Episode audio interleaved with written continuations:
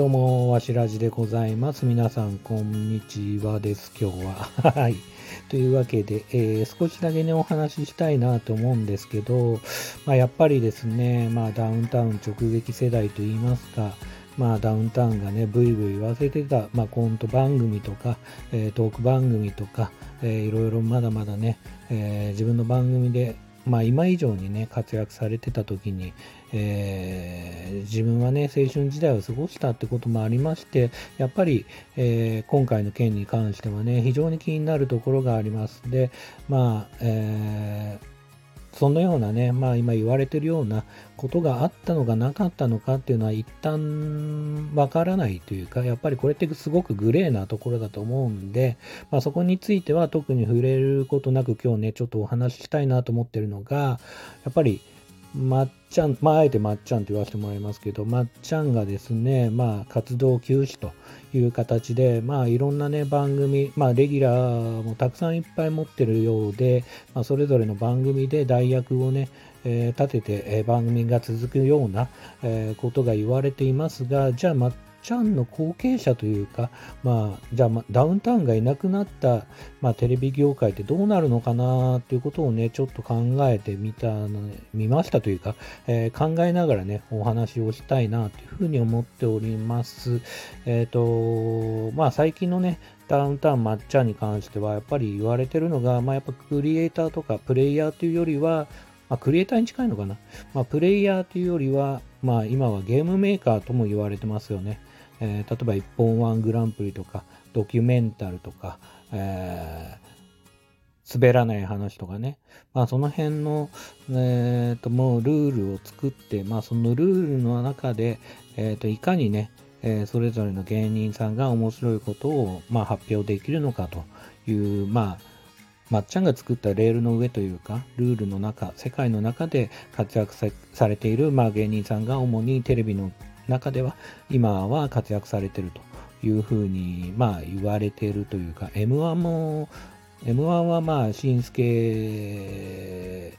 が作ったと言われて島田紳介さんがまあ作ったと言われてますが今のまあ M1 の象徴としてやっぱりまっちゃんにどう言われるかどう評価されるかっていう非常にね大きなところではあったりするんでまあやっぱり、えー、ダウンタウンまっちゃんがねえー、が支配するというか、まあ、王王様としてね、君臨している状況っていうのは正直テレビ業界に関しては、テレビ業界の笑い界に関してはあるかなというふうにやっぱり思いますと。で、ただまあそこの中で外れてた人間っていうのはやっぱりいるのかなと思ってて、うん例えば、あのじゃあ代わりというか、あちょっと思った時は、あえーと、キングコングの西野とか、あと、オリラジのあっちゃんとか、やっぱりそのダウンタウン的な世界からやっぱり違うところにいたんだなっていうことを改めてね、今回思いました。で、まあ、キングコングについてあんまりよくわからない部分あるんだけど、まあ、先ほど言った通り、ダウンタウンまっちゃんが作った世界から、また別の世界でね、生きていこうっていう、えー、その、覚悟というか、まあそういうものはあった人なのかなっていうふうにやっぱり思ってるし、新しい価値観の中で、まあ、自己表現してるっていうのは、他の芸人さんとはやっぱり違うのかなっていうふうに思ったし、別に今、僕はね、意識高い系の何かそういうものをね、プッシュしたいって話ではないです。単純に、まあ、ダウンタウンまっちゃんの世界とは外れたところにいる芸人さんのね、お話話をしたいなとも思っていて、で、例えばオリラジのあっちゃんも、うんやっぱり今で言うと、まあ、YouTube の世界で活躍したりとか、えー、テレビの世界はちょっとなって窮屈だっていうことで、まあ、別の世界で活躍してるっていう意味ではダウンタウンの世界観から外れた人なのかなというふうに思ってますと。で今後、まあ、ダウンタウンのまっちゃんの作ったその世界だったり、まあ、今までダウンタウンのまっちゃんがゲームメーカーだったとしたらじゃあ別のゲームメーカーが現れるのかどうかってところもあるのかなと思ってそういう視点も持ってね、こうやって今後のあ芸人さんをね、見てみるっていうのもなんかちょっと面白いのかなっていうふうには思いました。で、オリラジのあっちゃんは特に自分も、うん、まあ出てきた頃からまあ、それなりに注目しててというか、まあお笑いのライブの DVD を見たりとか、オリラジのね、まあ見たりとかしてて、やっぱりすごい人だなって昔から思ってて、やっぱりまあ、音ネタというか、まあ、武勇伝武勇伝っていう感じで、まあ、音ネタから出てきながら、まあ、一旦沈んでで、えー、藤森のチャラ男ブームがありながら、まあ、改めてそのレディオフィッシュみたいなこう音楽お笑いなのに何がそれマジでやってんの？みたいな逆の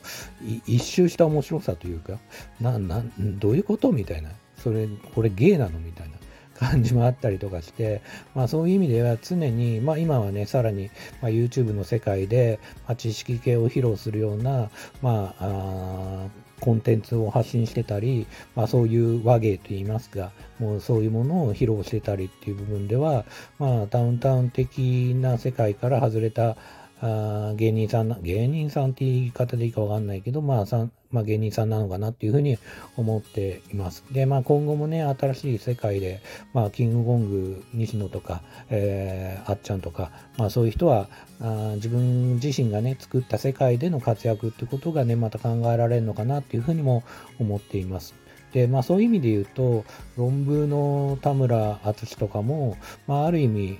えっ、ー、と、ロンハー的な、ものっていうのはダウンタウンも作れないような世界で、やっぱまあ素人いじりだったり、まあ誰か競い合う、えー、芸人同士がね、けなし合ったりとか、えー、あと、論文淳で言うと、まあ今ね、コンプライアンス的にもいろいろやりづらい部分もあると思うんだけど、まああのーなんだろうな、ドッキリ的なもんでも大仕掛けなドッキリで人を騙すって部分で、まあ結構それを不快に思う人もいるだろうし、まあちょっとテレビ的ではないなって思いながらも、まあ今までこう、芸人、論文淳については芸人というよりはまあタレント、テレビタレントとして、まあトンネルズから続くこの素人いじりになり、まあドッキリ的なもんだったり、えー、まあそういうね、悪意のある、えー、まあ芸といいますか、まあ、そういうものを披露、披露というか、そうだな、やってきた、テレビでね、えー、やってきたっていう人っていう意味では、これもまた、まあ、ダウンタウン的ではないというか、えー、ところで、まあ、新しい価値観のある人ではあったのかなっていうふうには思っています。まあ、論文で言うとね、量はまあ、いてもいなくてもだと思うんで、まあ、改め、まあ、改めてというか、まあ、あの、あえてね、ごめんなさい、日本語間違えました。あえてね、えー、論文厚という言い方をしましたが、まあ、あの人もまたそういう、えー、ダウンタウンの世界観から外れてきた人なのかなって感じもしますね。で、まあ、今後については、うんまあそういう意味だと、まあ、ダウンタウンほど影響力を持ってる、まあ、と芸人さんというのは、今後僕個人はちょっと思うに、まあ、やっぱり難しいのかなと思ってます。で、理由としては、やっぱりテレビがそれまで、そこまでの影響力を、うん、持っていないのかなっていうか、えーと、例えばダウンタウンが全盛期で、まあ、最初言ったその直撃ですよと僕は言ったんですけど、その頃、僕が高校生だった頃、っていうのはやっぱりテレビの力っていうのすごく大きかったんですね。あの学校行けばあ昨日ダウンタウンのあれ見たとかこれ見たとかあれ見てないのとかいう形でのうん影響力もすごくあったしまあそれこそいろんなブルーとか寒いとか滑るとかいろいろまあまっちゃんが考えたと言われてるような言葉っていうのはたくさんあってやっぱそれだけの影響力を持ってたっていうふうには思うんですよね。で、今若者が、まあ、自分の子供もそうですけど、じゃあテレビを真剣に見てるか、真剣にって言い方わかんないけど、テレビをそこまで、まあ、見てんのかって言われたら正直全然見てないですよね。まあ基本は YouTube なり、まあそういう動画配信だったりっていうものを中心に見てるんで、テレビ離れっていうのは正直あるかなと。で、まあ最高にどんなに視聴率紅白が取ったって30%台とか、まあそういうレベルで考えると、やっぱりいろんなものが、こうメディアが細分化して、まあ、あのそれだけの影響力を持つっていうのはすごく難しいかなと。でそう思うとテレビタレントテレビの芸人としてこれだけダウンタウンまっちゃんほどの権力を持つ、まあ、そういう次世代の芸人さんが現れるっていうのは非常に難しい状況なのかなっていうふうには思ってます。それは純粋にあの能力が低いとか高いとかじゃなくて、えっ、ー、と、それだけ細分化されてるから、好みとかも含めてね、えー、細分化してるから、どうしてもその権力も分散してしまうんじゃないかなっていう感じが僕は、えー、としてますと。で、例えばそれだけ影響力を持つっていう人間がインフルエンサー的にいるとしたら、やっぱり今後については、まあいろんなとこから登場してもおかしくないと。まあ簡単に言ってしまうと、うん、例えば娘とか息子は、例えば YouTube のひひひき肉ですとか、ああいうこう、あの流行語とかも結局 YouTube から発信されてたり、昔で言うその流行語っていうのは多分テレビから基本的に始まってたことがたくさんあったと思うんですけど、今はまあそういうよりね、個人的な何か発信されてるもの、うんから、そういう流行語っていうのが誕生するってことも十分あり得るし、まあ、それだけ影響力を持つ、まあ、あと、プロから、まあ、アマチュアにこう近いところ、まあ、アマチュアに近い人からも、もちろんそれだけ影響力を持つってこともあり得るし、非常にね、こう分散していったり、あの権力がそうやって分かれていく、あのパワーがね、ダウンしていく、一つのところに一点集中しないと、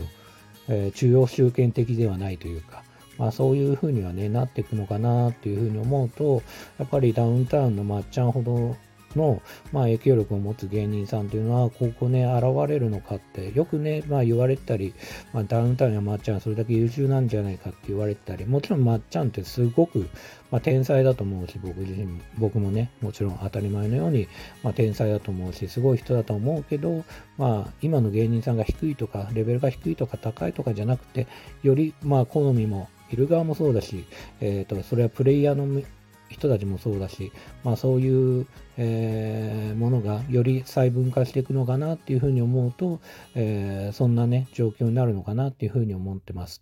だから、あのまあ、今後ね、ダウンタウンまっちゃんが活動休止になって、まあ、ダウンタウン要素足りないなと思っても、まあ、それぞれが補うような、より細分化されていくようなことが起こり得るのかなというふうに思うと、例えば司会も、例えば、あの、全然わかんないですよ。わかんないですけど、まあ、今言われてるのは千鳥の大悟が一部番組を、えっ、ー、と、代理でね、えー、やるとか、いろいろ言われてますが、じゃあこの番組では、えっ、ー、と、後藤さんがやるとか、あの、この番組では今田耕司がやるとか、こっちは東野耕司がやるとか、より本当にバラバラになっていくのかなっていうふうに思うし、えっ、ー、と、それだけ影響力を持つ芸人さんっていうのは、いろんなところから現れるのではないかなっていうふうに思っている今日この頃でございます。まあ、そう思うと、たけしとか、あと、まあ、ダウンタウンとか、まあそういうレベルの芸人さんっていうのが、まあ、今後現れるのかどうかっていうのは、うん、ちょっとね、難しいのかなと思いつつ、えっ、ー、と、思ってる今日この頃ですかね。うんやっぱね、例えば影響力持ってるとはいえ、じゃあヒカキンが最高に面白いかって言ったら、もちろんすごく面白いだろうけど、まあなんつうかな、やっぱ芸人さんのこれだけのパワーに比べちゃうと、やっぱりね、芸っていう意味では、やっぱなかなかね、難しいとこもあったりとかすると思うんで、今後はインフルエンサーと芸人の面白いっていうのもいろいろ変わってくるだろうし、まあ新たなね、2024年ね、新たな、このお笑いに関しても新たな価値観っていうのが今後生まれてくる可能性はあるのかなと思っている今日この頃でございます。はい。というわけで、少しと言いながら、もうすでに13分話しちゃいました。こんな話で。はい。というわけで、えー、今日のお話はこれぐらいにしたいと思います。えー、最後までご視聴、ご視聴じゃないね、えー、聞いてくださってありがとうございました。それではまた、さようなら。